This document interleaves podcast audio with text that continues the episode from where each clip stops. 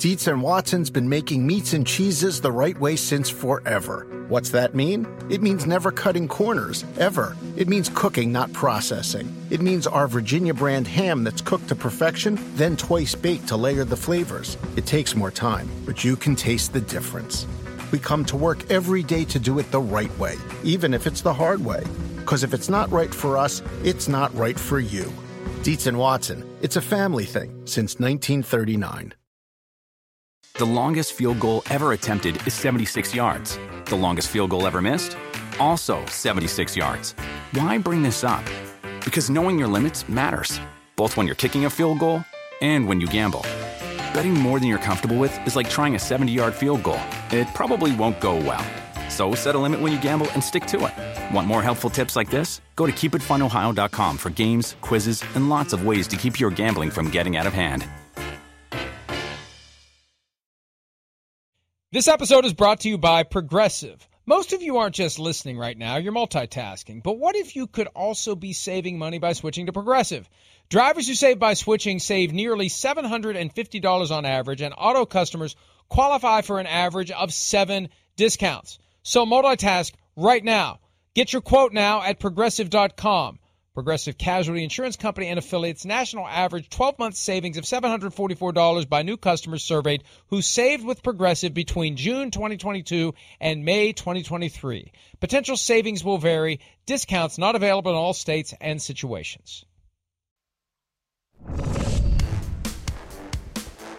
Well, everyone is piling on the Lamar Jackson misfortune of Monday night, even Oh, though great. I do believe he had cramps. I definitely believe he had cramps. Here's Todd Gurley getting in on the act. He dropped his phone in the toilet while taking care of business and uh, followed it up. He realized after the fact, hey, I can, I can throw something at Lamar Jackson. Yo, LJ Era 8, any tips, my dude? So no one is steering clear of the perception that Lamar Jackson had to take a bathroom break on Monday night. And I I firmly believe it was cramps because it doesn't take that long. If that's why he Thank was you. doing An hour- walk down Right. yeah, it doesn't take that long. We've all been there. We've all seen that walk, that quick hustle to the facilities. We've all been there. We've all done that. But if that is how it is on the front end, I'm trying very hard not to be graphic here. You don't require the amount of time that he did to solve the problem. That's no. that's my take on it. Yeah, of course. I mean, if you're if you were in the bathroom that long for an hour, you go to the hospital at some point. Okay, I mean that's Yes. I don't know what else to Yes. say. There's an issue. You've been in there for an hour. We need to go to the hospital. Something's wrong. All right. So Yes. it was cramps. It is a really long cramp, uh, you know, absence. I will say that, but. Uh, I, I think that's what's being lost in translation. If he was in there for more than 30 minutes, I think you start to go, hey, doc, we might need to go to the hospital. There's something bad here. So we'll, uh, I, I, yeah, it's just cramps. It's still amazing, that whole circumstance and how it went down. And uh, I'm uh, actually kind of sick of talking about the bathroom talk with it. I, I just I I uh, yes, uh, as am I. Uh, but Yeah. Uh, you know, it just shows you how, and he's been a great sport about it. I have so much He more has. respect for Lamar Jackson just by virtue of the fact that he has handled this in a self-aware, self-deprecating way. He's not miffed. He's not upset. He's not, "How dare you? I'm the reigning NFL MVP." There are other quarterbacks out there that would that would not be pleased, and they'd they'd try to be funny about it in an awkward way that would make it clear that deep down they're pissed off about it. Sorry, London. Lamar just owned it. It's great. He just owned it, and he's in on it too. And it's it's it's it's great how he's handled it. All right, uh, some quarterback injury updates unrelated to Monday Night Cramps. Drew Brees activated to return to practice. A three week window is now open for him to return to the active roster. You get a little bit of a free roster spot here during this three weeks. He can practice. He doesn't count toward the 53 man roster. At some point, he needs to be put on the 53 man roster, whether or not he's ready to play.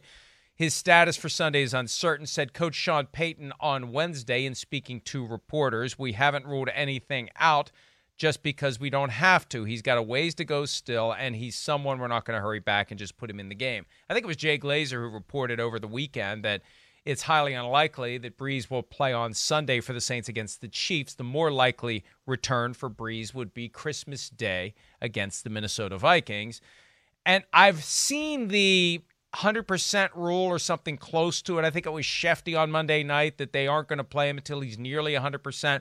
Anytime I hear that, I think we're holding open the possibility of riding with the backup as long as the backup's playing at an acceptably high level. And you know, there, there's that's the ultimate balance that a team has to deal with. Do we want starting quarterback at whatever percentage he may be less than 100 or do we want backup at 100? It depends on who the backup right. is and it depends on who right. the starter is. Yeah, and it depends on you know where you are as a football team during the season, right? I mean, I think that's another, you know, part of the conversation too. And where do you hold yourself in regards to the rest of the NFL as far as your chances to make a run in the playoffs or the Super Bowl.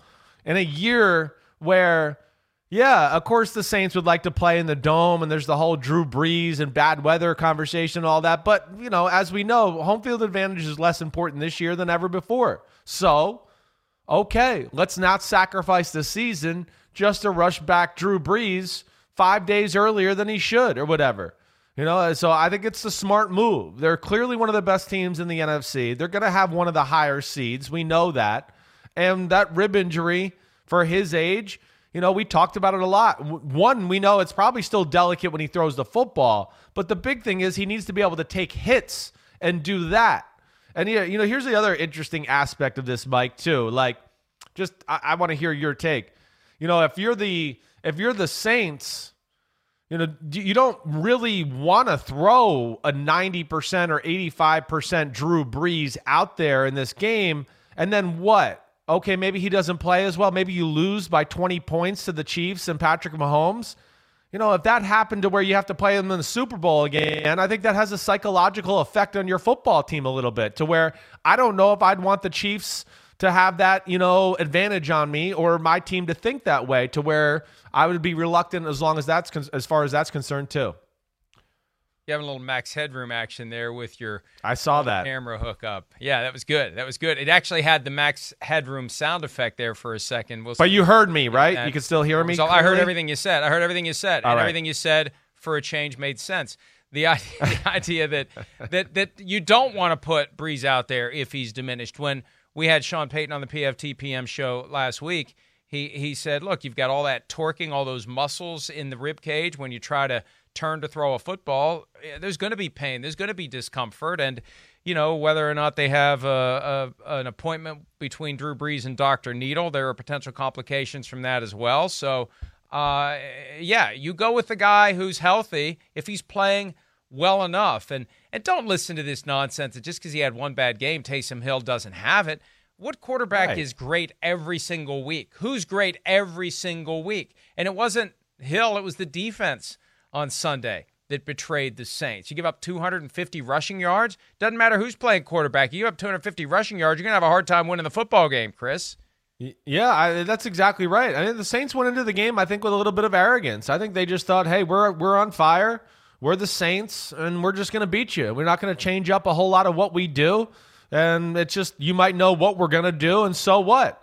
And they they you know hit a team that no could physically match them that way, and hey, yeah, we talked about it a lot. The fact that there was no Jalen Hurts game plan, I, I still don't understand that. Definitely not. And you know, you're totally right about the Taysom Hill thing too. In the first half of that football game, listen, it wasn't Taysom Hill that was the issue or anything like that. You know, the big issue was, I, I would say, is Sean Payton. He just, they were a little too run centric. And then, of course, they missed a field goal and made some mistakes there, too, that hurt their football team. But when they came out in the second half and they kind of played pass first and played through the pass game, Taysom Hill played really well. You can't, you know, the fourth and one fumble, okay, yeah, he made a mistake. He, you know, there's people open. He should have hit Michael Thomas at the very least. It's not a perfect game. You're going to make mistakes. But I mean, I think to your point is what I'm saying is it's not time to panic or go, oh, we got to get Drew in there because Taysom looks so bad, we have no chance. No, that's not the case at all. And the question that I have when Drew is able to come back, how different will that offense look in comparison to what it was pre-injury? Will we see more Taysom Hill? We spent a Yeah. large chunk of the early part of the season saying, why aren't they using this guy more? He was great in the playoff loss to the Vikings, and it just felt like they were using him sparingly. Maybe they won't with the season on the line as they get closer and closer to the playoffs. When they get into January, I think we'll see more of him, regardless of what Drew Brees' situation is. I just think it's smart to use your best players, and Hill is clearly one of their best players right now. Other quarterback news, let's swing up to New York, where the Giants will be playing the Browns on Sunday Night Football. Here's Daniel Jones, the starting quarterback, who has hamstring problem, ankle injury. He was asked yesterday if he's hurting the team by trying to play while he's injured. Would it ever enter your mind that with a sore hamstring, with a sore ankle, that going out there would hurt the team? And is that something you would consider? Uh, that's you know not a decision that that's uh, up to me. I don't I don't make those decisions. My job is to prepare to play and, and you know do everything I can to to be prepared. Yeah, look, I mean, it, it really isn't up to him. The coach says you're going to play, you're going to play. It's up to the coaching staff to decide whether or not it's hurting the team to have a guy out there who isn't 100% and whether or not it's hurting the guy to be out there if he's not 100%. I, I don't think Right. that he was 100% by any stretch on Sunday against the Cardinals, and he emerges from the game with an ankle injury, possibly a product of playing when he had a bad hamstring. Yeah, uh, definitely. I mean, you, you know, you, he's being careful. He certainly wasn't running like we, you know, usually see him run with the football last week. I think there was definitely a a, a conscious effort to not move him in the pocket and also for the quick passing game last week because I think they didn't want him to, you know, hold the ball too long and then have to run and move the pocket and do those type of things as well. Some point in the game he obviously aggravated it too, so it's the hamstring that and and listen, the coach makes a decision, but it is on the player to a degree to let him know like where you're at realistically. You know, you don't want to go into the game and just play and okay, I want to play for my own personal I want to play because I don't want the backup to get in the football game and have him have success and maybe they win without me and do all that. Okay, I know that's tough as a starting quarterback, but you also don't want to go in the game where okay, I can't function and I'm hurting the football team. You know, when it gets to that point, you do have to be realistic with the coach and have a man's to man conversation there just to let him know. I think that's very real. All right. So uh, I do think it's on him a little more than he's trying to let on to. And and one last thing, Mike. It, man, his running is such a big part of this offense. They need him. I mean, especially against Cleveland. We saw their run defense is not good. And Daniel Jones is second on the Giants in rushing behind Wayne Gallman. He's a big that's a big part of what they do to help their offense out. They're not that explosive. So to not have that really hinders their chance to pull off an upset or beat the Cleveland Browns. Colt McCoy didn't have a huge game statistically when the Giants went to Seattle and beat the Seahawks. And this is the same analysis we talked about earlier. Do you take Daniel Jones at less than 100% or Colt McCoy at 100%? The Giants clearly made the strategic decision against the Cardinals to go with a diminished Jones over a healthy McCoy. And we'll see if they make that decision on Sunday night when the Giants host the Browns. A huge game for the Giants. They now have to make up a game against Washington down the stretch, or they will not make it to the playoffs. And for a while, it was just starting to feel like it was destined that Joe Judge would take the Giants to the playoffs in his first season with the team.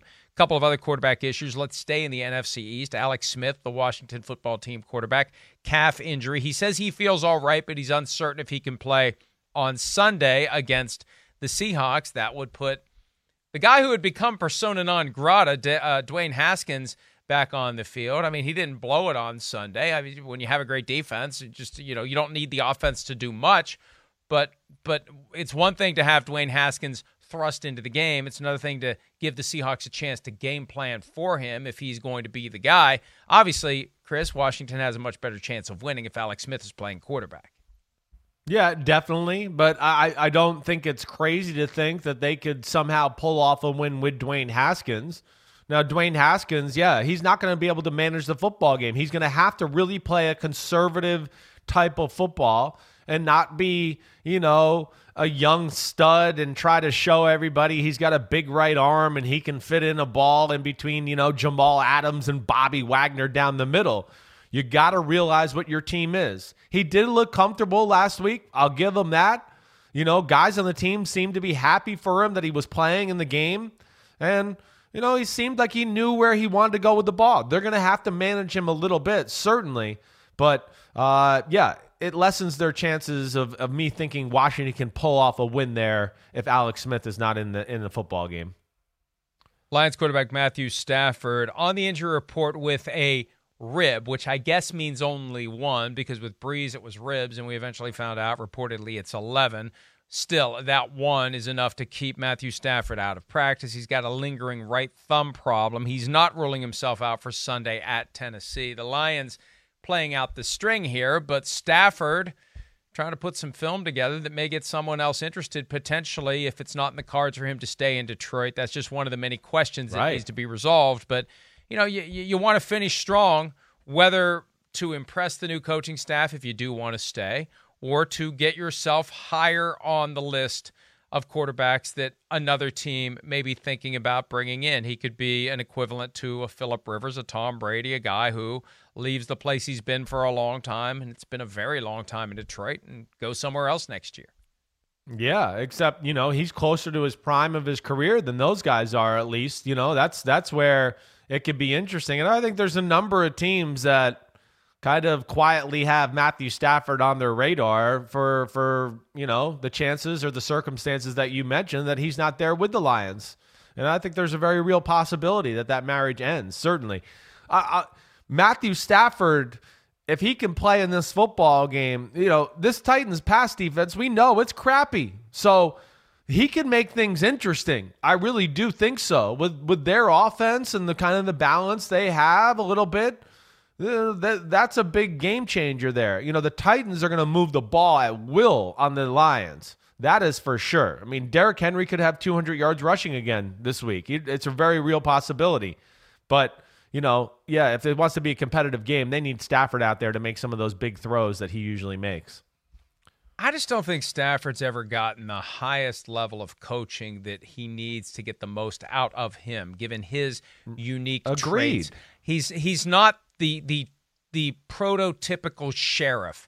He's not the natural born leader. He's almost right. more of an Eli Manning than a than a Peyton Manning. And and and I think what you need is a locker room and an organization where the leadership comes from other places and he's just asked to go out and throw the football. I think that's all he wants to do, and that's fine. It's it. I've always sensed that about Matthew Stafford, and I've always sensed he hasn't gotten that right button pressing, the right motivation, the right coaching, the right guidance to be the absolute best he can be. He's still been pretty damn good, but I'm talking about winning. I just feel like it hasn't fallen together for him. And there's got to be a coach out there thinking if I get him in here in my organization with my locker room, with my coaching staff, with my players, he's going to be uh, he's going to be even better. Oh yeah, I, I, Chris, I know. Now, he's I'm, back. I'm back. You hear me now? Yep, I know. I got. I so got you. you cut out on me just a little bit, but I, I heard most of that. And I mean, Mike, you're spot on. I only heard what you said in the beginning and the end, but either way, I think you're spot on there. You know, again, it's not always Uh, we put quarterbacks on a pedestal where we expect them to be the culture of the football team sometimes. And that's very rare that that really happens. It's very rare. And in fact, I would say with most of the great quarterbacks of all time, the ones we really hold in the pantheon, the Super Bowl quarterbacks, that was never expected of them. You know, Terry Bradshaw, it was about the defense and Chuck Noll I mean, the 49ers, it was it was Bill Walsh set the the the culture there. You know, we know that. You know, certainly. And of course with Tom Brady and the Patriots is the same way too. But at times I feel like we give those guys credit for all that. And I want to go, no, if you put Matthew Stafford in some of those situations, his career would look a whole lot different. He hasn't had crap Ola around him his whole career. I mean, the 100 yard rushers didn't happen the first nine years of his career. You he know, did have Calvin Johnson. Defense stink. Okay, he had Calvin Johnson. Whoopity do for uh, for the first four or five years. It's all he had though. I mean, it was nothing else. crappy O line, no run game, no defense. Matt Stafford keep them close, you know, win some games with magic. Uh, they should really be three and thirteen, but now they're seven and nine and missed the playoffs, and everybody blames Matt Stafford when it's really like no, the only reason they were competitive was because of Matt Stafford and Calvin Johnson, and that's where I think the conversation goes wrong, at least in my eyes. We've never seen a situation like this where a quarterback stayed for so long with one team without achieving a truly high degree of success. He has a 5,000 yard season or two, but or close to a second one, I think, but but not the postseason success. The idea that he could pivot to another team and find that success elsewhere, fascinating possibility. And there will be a coach out there secretly plotting for a bright future with Matthew Stafford. All right, the NFL has a bright future if you like more football. 256 regular season games. At some point, will expand to 272. Yesterday, the NFL took up the question of what the schedule would look like if they expand to 17 games, but they haven't voted on whether or not they will actually have 17 games. And we're working to get Chris Simms back to join in the conversation. I'm sure he's got some opinions on this. The NFL is waiting for one of many I'm reasons, here I if you need me. To not, hello, Chris. The NFL has not yet voted on going to 17 games. They've tabled that. And I think it now comes down to number one, the uh, the the negotiations with the union on the salary cap, and as I said yesterday, making the union want the 17th game, so you don't have players constantly complaining about we don't want to play 17 games, we don't want to play 17 games. Um, that's one of the issues. The network negotiations that are ongoing for long term new contracts. Uh, that is part of it as well. And then on top of it, how long is the preseason going to be? They have to negotiate among themselves. There's a report from Seth Wickersham of ESPN.com saying that there's disagreement as to whether they should play three or two preseason games. So that has to all be worked out. I think they eventually will work it out. They'll eventually play 17 games. And if by eventually, I mean by 2021. We eventually will have Chris Simms back. We're going to take a break and try to work that out. We'll have more PFT Live for you right after this.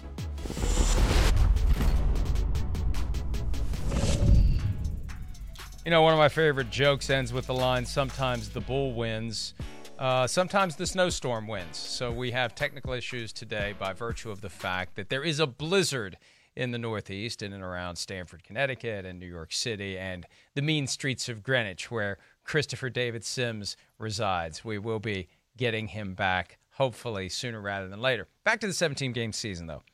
What the NFL has decided to do, even though they've yet not officially decided to embrace the 17th game, the scheduling. Because right now, the schedule formula is very simple. It's not all that simple to explain what you do every year. And I'm going to go ahead and try to do it while we're waiting to get Chris back. If you are a team in a given division, let's say you are the Green Bay Packers in the NFC North, every year you play the other three teams in your division. You play all four teams from another division in your conference. And then from the other two divisions, you play the teams that finished in the same spot you did. So if you win the division, you play those first place teams. And then you play four teams from one division in the other conference, and every team in your division plays all four teams from that division in the other conference. Well, Chris, I see Chris is back. The 17th game is going to be a fifth interconference game based upon where you finish in your division. And it will be, for example, all of the teams of the NFC North playing the teams of the AFC East. First place plays first, second place second, third place third, and fourth place fourth. And what it ultimately gives you is a third game where where you finished last year affects who you play. And it's only two out of 16 now that is driven by where you finished the year before. That's going to become three with that fifth interconference game once they go to 17. And we expect that to happen by 2021. And it's just, and I don't just- know. They fooled me. There he is. I hear him. I don't see him. I'm going to keep talking about this. I like it, and it's just a matter of time before they ultimately do it. They have the right to do it. That was the key to the CBA negotiations that happened back in March, where the union eventually ratified the contract. The NFL has wanted for years to have that 17th game.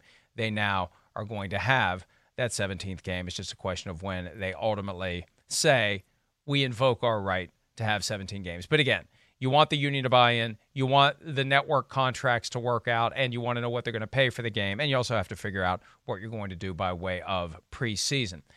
There's another issue that's come up recently. We meant to get to this yesterday, but there were just too many other things to address. The question of what the union wants going forward. Now that we've all experienced life in a pandemic and how work has become more efficient from home and things that used to be viewed as so essential to making your business run no longer are quite as important. And for the NFL, and specifically for the NFL Players Association, it's the OTAs, the organized team activities, all those weeks of workouts in the building.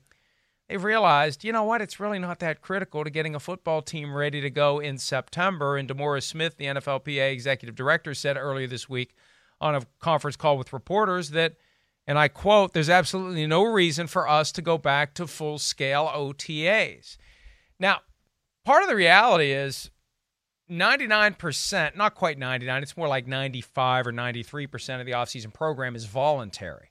But the reality is it's there. There's pressure on the players to be there. The coaches want them there. Teammates want them there. Young players see it's an opportunity to to curry favor with the coaches and show what they can do. So the veteran players are going to show up to protect their turf. If you just don't have them, no one's going to be there. If you have them, even if they're voluntary, you're going to have most of your players present. DeMaurice Smith's position is you don't need to have these. We don't need to have these guys in the building. They can have more of an off season. They can have more of a life.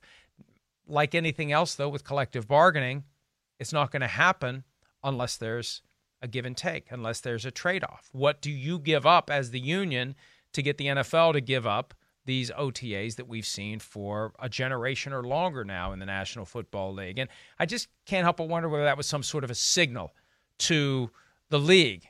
Hey, if there's something you want to be asking for, uh, this is kind of what we would want in return. We want no OTAs. We want fewer OTAs. We want no training camp experiences where we're taken away from our families for a month. Guys should be able to stay at home. Training camp should be at the team facility. That's another thing that J.C. Tretter, the NFLPA president, pointed out the other day. And I kind of like that too. Again, we're learning that you don't have to show up and punch a time clock to be productive. That can save the employer a ton of money because you don't need to have the same physical facilities where people show up for work.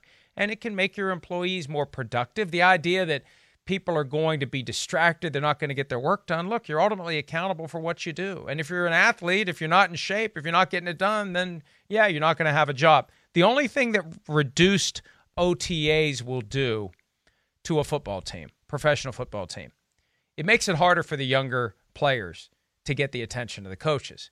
It benefits the veteran players who otherwise would have to worry about losing their job to a guy who comes in and is there for all of the OTAs and looks good and they decide they can trust him and maybe they give him some more responsibility going into training camp and he performs well. They trust him some more. And the next thing you know, the veteran that was due to make $6 million is told, well, we only want to pay you 1 million this year. And if you don't like it, we're going to cut you because we're comfortable with this guy that we've studied over the course of the last four months in all of these offseason workouts. So that, that is one change that would occur if it would come to that. Um, and uh, who knows? Again, it it always is the product of collective bargaining. We don't know what the union uh, would want in return, or would want to give up, or be willing to give up if the NFL would say, "Let's go ahead and uh, and reduce the OT, OTAs or otherwise make changes." All right. Um, we're still working to get Christopher back. We have a draft. It's going to be hard to do a one man draft. Let's take a break and let's give it one more chance. We're going to pull on that lawnmower cord as hard as we can to try to get the engine rolling again. Uh, we'll take a quick break. More PFT Live coming at you right after this. Around any corner, within every battle, and with the dawn of each new day, the threat of the unexpected, the unpredictable, and the unrelenting lies in wait but Marines will always be there. They are the constant in the chaos. No matter the battlefield, Marines adapt to win, defeating every shifting threat, protecting our nation's future. The few, the proud, the Marines. Dietz and Watson's been making meats and cheeses the right way since forever. What's that mean? It means never cutting corners, ever. It means cooking, not processing. It means our Virginia brand ham that's cooked to perfection, then twice baked to layer the flavors. It takes more time, but you can taste the difference. We come to work every day to do it the right way, even if it's the hard way. Because if it's not right for us, it's not right for you. Dietz and Watson, it's a family thing since 1939. The longest field goal ever attempted is 76 yards. The longest field goal ever missed? Also 76 yards. Why bring this up? Because knowing your limits matters, both when you're kicking a field goal and when you gamble. Betting more than you're comfortable with is like trying a 70 yard field goal. It probably won't go well. So set a limit when you gamble and stick to it. Want more helpful tips like this? Go to keepitfunohio.com for games, quizzes, and lots of ways to keep your gambling from getting out of hand. We misfit some runs. Sometimes our force isn't where it needs to be. Sometimes we don't tackle well. Uh, sometimes uh, it's a play here, it's a play there, but uh, we got to do everything better, honestly. We got a lot of work to do, but we have good players here. We got a good staff. Is a very difficult night because I love Paul, and um, I'm going to miss him. But uh, we need a new voice right now, and Marinelli's going to give it to us. That's Jon Gruden talking about the change made to the Las Vegas Raiders defense, an abrupt change that came on Sunday night after the Raiders lost to the Indianapolis Colts. Paul Guenther is out.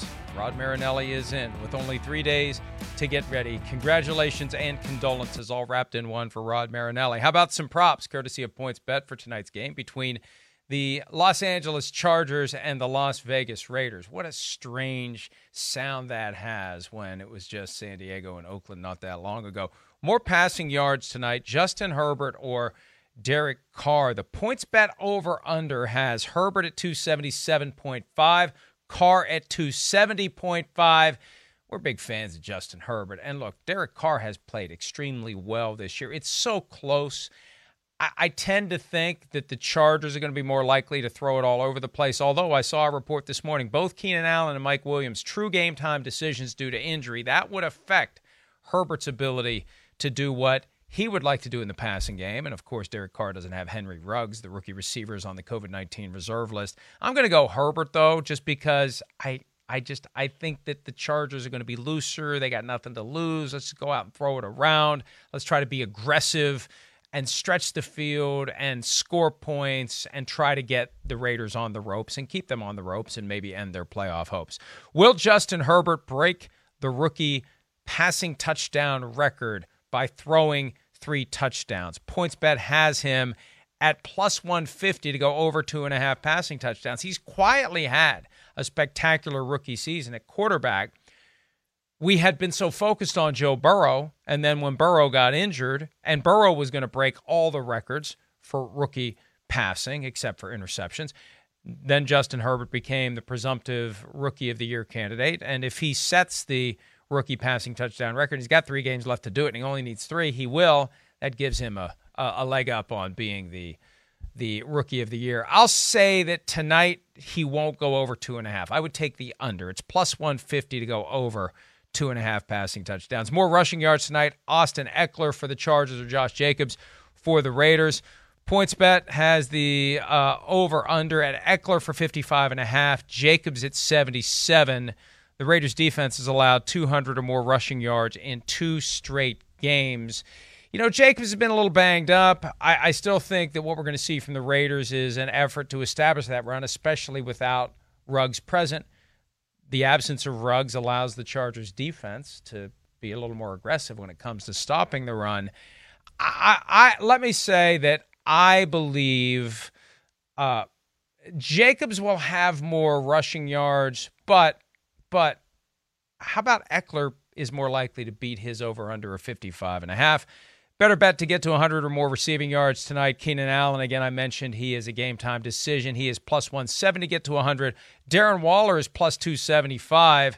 Hey, w- Waller, uh, it's feast or famine. He had that huge game a couple of weeks ago against the Jets, not nearly as huge against the Colts. Allen has 975 yards this year on an NFL high 144 targets. I'll go Waller just because I like the odds a little bit more and because we know he's going to play. We don't know if Keenan Allen's going to play. And with Henry Ruggs out, Waller may get more balls thrown his way by Derek Carr. Uh, finally, will the Chargers allow a special teams touchdown? PointsBet has yes at plus 1500.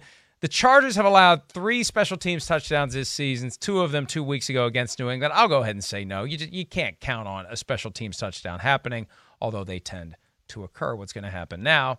Thank you, PFT PM Posse, with some questions posed so uh, we can continue to talk about football while we. It's hard to do a draft with one person. This would be the time in the show where we would do our matchup draft for week 15 draft isn't as fun when it's just one person. It's just like one person playing checkers. It really isn't fun for anyone, including the person playing checkers. How about this question from Coach Clough? For the next 10 years, if you had to bet on Super Bowl outcomes, would you take Mahomes and the Chiefs winning five out of 10, or would you pick the field? I did have a dream last night that the Chiefs won this year. Not that that's any type of a stretch, but we were covering it even though we're not going to be there. And Travis Kelce, I think, has a really big game. And Andy Reid talking about hamburgers again. I don't know. I, this is just when your life starts to infiltrate your dreams. But the idea of the Chiefs winning isn't nearly as crazy as pretty much any other team in the league. The Chiefs, the favorite now, the betting favorite to win the Super Bowl. And even though I'm not a big fan of taking one team when I can take the field when the field has 31 of them at this point in the season, I wouldn't have done it before week one at this point in the season. I'll take the Chiefs for this year. Five out of the next 10, though, there's just too many things that can happen over the course of 10 years. Injuries, other teams catching up. Maybe there's another Patrick Mahomes out there that's going to show up and level the playing field. Maybe that Patrick Mahomes is going to land in the AFC West and the Chiefs are going to face a tougher fight every year to try to get the best possible playoff positioning. Five out of the next 10, I'm taking the field versus the Chiefs. Uh, I, I just we can't expect that to happen. The Patriots never got five out of ten. I have to go back and do my math. They had clusters of three out of four twice, but they were spread apart by ten years. So even the Patriots with Tom Brady and Bill Belichick never won five in in ten years. At Joe Paw 722, if the NFL expands to 17 games, will players make more money or will they play for the same amount per existing contracts? Part of the negotiation back in March addressed that, I believe. There was so much going on in March with the pandemic and everything, but I think it's just as simple as taking their current contract and adding a week at their current rate. I believe that's what happens. And the other side of it, too, more money becomes more salary cap room, more salary cap space, more spending that can be done by the individual teams. So the players currently not under contract Uh, or the players whose contracts will expire in the future will have more money that they can try to get in their individual negotiations. And also, if there's more cap space, that guy who's got the five or six million dollar non guaranteed contract who may have to worry about being cut, he doesn't have to worry about being cut, or at least not as much if there's more cap space, because then there's less of an urgency to get that guy's cap number in line with what the cap is. So it's a win for the players. Yes, there are plenty of them that don't want to play a 17th game. There are real health and safety questions about whether or not it makes sense to expose players to that extra game, but there will be, without question, more money in the system to pay existing players, to pay rookies, to keep guys on the roster who otherwise would be potential cap casualties. Another one from Joe Paul 72 who gets the number 2 seed in the AFC, the Bills or the Steelers. Right now the Bills are 10 and 3, the Steelers 11 and 2. The Bills hold the head-to-head tiebreaker and the Steelers still have the Colts and the Browns. One of the disappointments from Monday night even though I picked the Ravens to win and I love being right. The reality is that uh, with the Browns losing, this late season possibility of the Browns catching the Steelers has gone out the window unless the Steelers would lose to the Bengals on Monday night. The Browns don't have a chance to win the division. The question is do the Bills have a chance to catch the Steelers? I have a feeling based on how the Steelers have been playing lately, they're going to lose one of these next two games. Now that doesn't mean the Bills are going to run the table, but right now I think the Bills are going to end up with a number two seed. And, you know, that may not be a good thing because the Ravens, if they get the number seven seed, I don't know that I want to mess with the Ravens in the wild card round. I'd love to see a Steelers Ravens rematch. I'd love to see a Browns Ravens rematch in the postseason.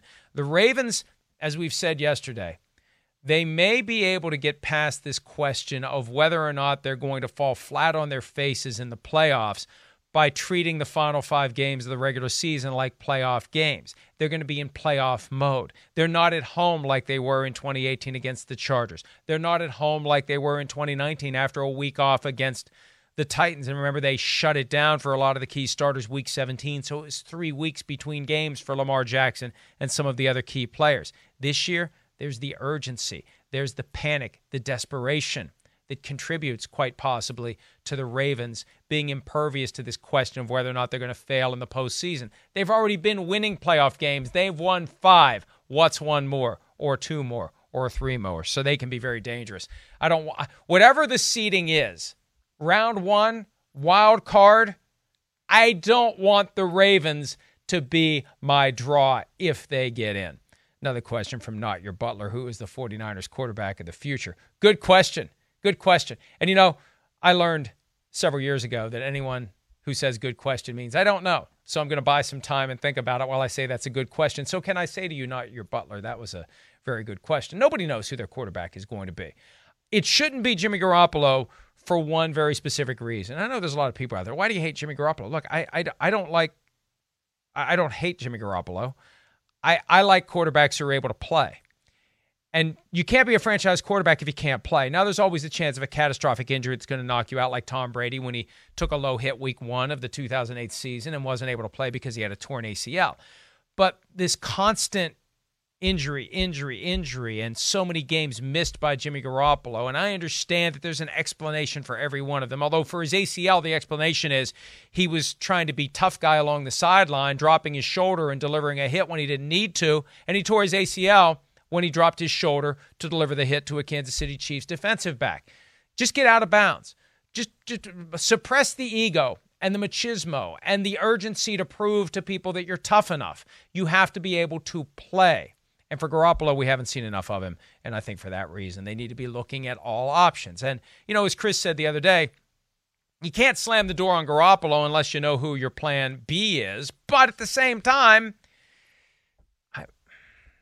I don't know. At a certain point, you just say, we'll take our chances with plan B. Plan B is now plan A because plan A hasn't worked. We've tried it and it just hasn't been successful for us.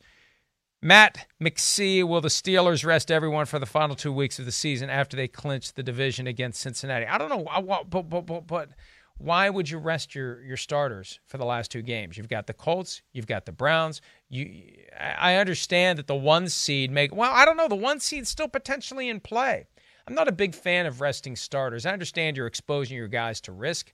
I, I, I just don't like it because you you you you potentially jeopardize your readiness for the playoffs. And if you're going to play in the wild card round anyway, there is some value maybe in considering shutting guys down for week 17 but I want to know exactly what the stakes are. If you truly have nothing to play for, maybe you consider resting guys week 17. I'm just not a big fan of that. I, I say keep it going, keep it rolling. But for the Steelers, they've had such a weird year. Maybe they would benefit from a true bye week. They never had a bye week this year. Their bye week ended up being a week where they got ready to play the Bills or, or, was it the Titans? It was when they got ready to play the Titans for crying out loud, not the Bills. They just played the Bills this week. Their bye week was the week they spent getting ready to play the Titans, and then they didn't play the Titans, and they played the Titans three weeks after that. So they haven't had a true bye week. There may be value to it. I just, I just generally say, be very careful about consciously pulling the plug on your team because sometimes it may be difficult to put the plug back in the socket when you need to. Another question Rodri Jones, 32. Will an offensive lineman ever win an AP award? Jason Kelce deserved Offensive Rookie of the Year in his first season. I thought, I think Charean Williams has said that she voted for Quenton Nelson of the Colts the year that he was a rookie for uh, the Indianapolis Colts. Um, I just don't think it ever happens because, look, uh, this is the dynamic of football. When the offensive line is playing great, what does that do? It allows the quarterback the running backs, the receivers, the tight end to have better seasons. So statistically, those players become the stars while the offensive linemen are grinding it out in relative anonymity. You typically only know about offensive linemen when they're not playing well and guys are running past them, and you say, Who the hell is that guy?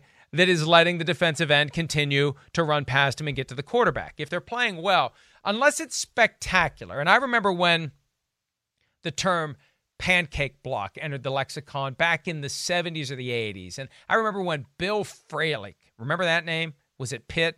Many of you don't. The, the, the, concept that he was just putting guys on their butts all the time. I mean, if you're doing something spectacular where you just steamroll a guy into the front row of the stadium, that's when you get noticed. That's when people pay attention to you as an offensive lineman. That just doesn't happen very often. It's more about in today's game, pass blocking. How many offensive linemen are throwing guys onto their butts when they're pass blocking? It's more of a defensive posture where you're fending off the attacker and trying to steer him away from your quarterback. So it's just very difficult for an offensive lineman because when an offensive lineman is playing well, his teammates are playing well, and those are the people who will be getting the major awards.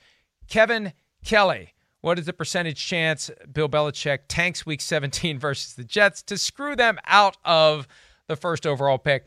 You know, people have been throwing around that possibility, and the Patriots in a position that really they haven't been in in a long time. Matthew Slater, special teams captain, had to talk about where he finds his motivation. This is the first season of his career when he's playing out the string. You know, if if you truly don't want to spend the next 10 or 15 years dealing with Trevor Lawrence and if you intend to continue to be the coach of the Patriots for the next 10 or 15 years, yeah, there's there's merit in laying down to the Jets. I I'd be stunned if it happens and and I can't help but wonder, even if it's the Patriots B team or C team, would they still lose to the Jets? Could the Jets beat the back end of the Patriots roster? Because that's how tanking really happens. Nobody, nobody's really trying. The players aren't trying to lose. The team puts lesser players on the field and hope nature will take take its course, like the Buccaneers did in the final week of the 2014 season when at halftime they were leading the Saints by double digits. They pulled all their good players, they put their bad players in. The Saints came back and won, and the Buccaneers got Jameis Winston. Even though Jameis Winston ultimately didn't work out, that's what they wanted to do. That's what they did. That's how it would work. I don't know that Bill Belichick would do that, but he's so strategic about everything. If he doesn't want the Jets to get Trevor Lawrence, and if it comes down to losing to the Jets week 17, to keep the Jets from getting Trevor Lawrence. And if the game has no impact whatsoever on the Patriots in any way, shape, or form, then yeah, why not do it? I mean, I've been saying for years now. Once you know you're not going to get to the playoffs, who cares if you're seven and nine or six and ten or five and eleven? Who cares? It's not like Bill Belichick has to worry about his job. You get a higher draft pick, and maybe you keep the Jets from getting Trevor Lawrence. So uh, whether he will or not, it's hard to make the argument that he shouldn't, especially if you're a Patriots fan that doesn't want to deal with Trevor Lawrence if he ends up being a great NFL quarterback. Gordo Cleveland is Kevin Stefanski the greatest coach ever or the most handsome coach ever? I'll hang up and listen. Uh, well, uh, um, uh, Gordo, I don't, I don't know that we can really resolve either one of those yet.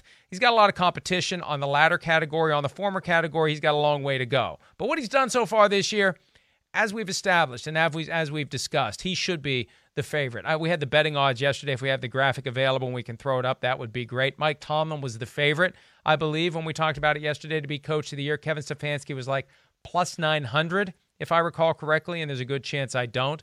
I like the bet of Kevin Stefanski. I like the chances of Kevin Stefanski. I would vote for Kevin Stefanski as coach of the year. Nine and four right now having the Browns on the brink of the playoffs for the first time since 2002. And even though there was talent there, they didn't get it done last year. And he undid some damage, brought in some new systems without the benefit of an offseason program. He's turned that team around. I'm very impressed with what the Browns have done. And there it is Mike Tomlin plus 175. And I was right, plus 900 for a change is Kevin Stefanski. A lot of great candidates, though, for Coach of the Year. This is one that's going to be determined based on what happens the last three weeks. And even then, even then, we're not going to know. And and I've been advocating this for years. Associated Press, if you're listening, and there's a good chance you aren't, why, why do we do this one person, one vote for these awards? First place, second place, third place. Weight the votes that way.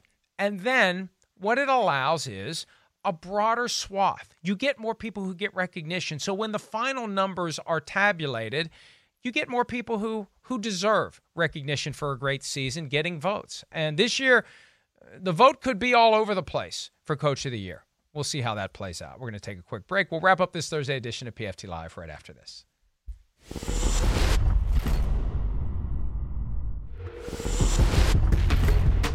There was so much talk in the offseason about what would happen if a coach tests positive for COVID 19. At one point, Jon Gruden, I think, pretended to test positive at a training camp practice just to get his guys ready for whatever could happen. And you have to be ready for whatever can happen. You never know when, for example, you're going to lose your co host for half of the show. You have to be ready for it. But uh, what finally has happened here in week 15, Jason Garrett, the offensive coordinator of the New York Giants, has tested positive for COVID 19. So when the Giants host the Browns on Sunday night, the coach calling the plays for the New York Giants will be Freddie Kitchens, an assistant coach with the Giants and the former head coach of the Cleveland Browns it couldn't have worked out any better than this. I mean, obviously, we hope Jason Garrett's fine, and the vast majority of the NFL figures who have tested positive this year have ultimately been fine. We we've heard of some complications, and I think for some of the coaches who have had issues, they they really don't broadcast that for privacy reasons, and and maybe uh, you know to, to also not freak people out. But at the same time, Garrett won't be available on Sunday night, and it will be Freddie Kitchens as the Cleveland Browns try to get to 10 and 4 by beating their old coach and as their old coach tries to keep the New York Giants in the playoff hunt. Uh, that that makes that game even more intriguing. I'm looking forward to Browns Giants. It's got an old school feel. It's been flexed into Sunday night football. Sorry Cowboys 49ers, which once was a great game. That was like the annual conference championship in the NFC for four straight years in the 90s. That game's out. Browns Giants in. Freddie Kitchens in calling the plays for the New York Giants. We still don't know who the quarterback's going to be. Daniel Jones or Colt McCoy will be checking the injury reports over the course of the next few days. Yesterday's injury report, and here's how I saw this. I didn't see it on the injury report. On Twitter, I saw trending in all caps fractured throat. And I had no idea what that meant. And it turned out that Lions center Frank Ragnow suffered a fractured throat while playing on Sunday and finished the game with the injury to his larynx, which can be fatal. Which when, when if you, if you do enough damage to that area that is uh, all too exposed on the human body, uh, you can't breathe. So a fairly serious situation. And Ragnow unlikely to play this weekend because of it. But the fact that he made it through the rest of the game, he couldn't talk. That's uh, one of the products of the injury. So uh, we wish him the best as he recovers from it. Thanks for some of your time. We'll see you back here tomorrow for another edition of PFT Live. Have a great Thursday.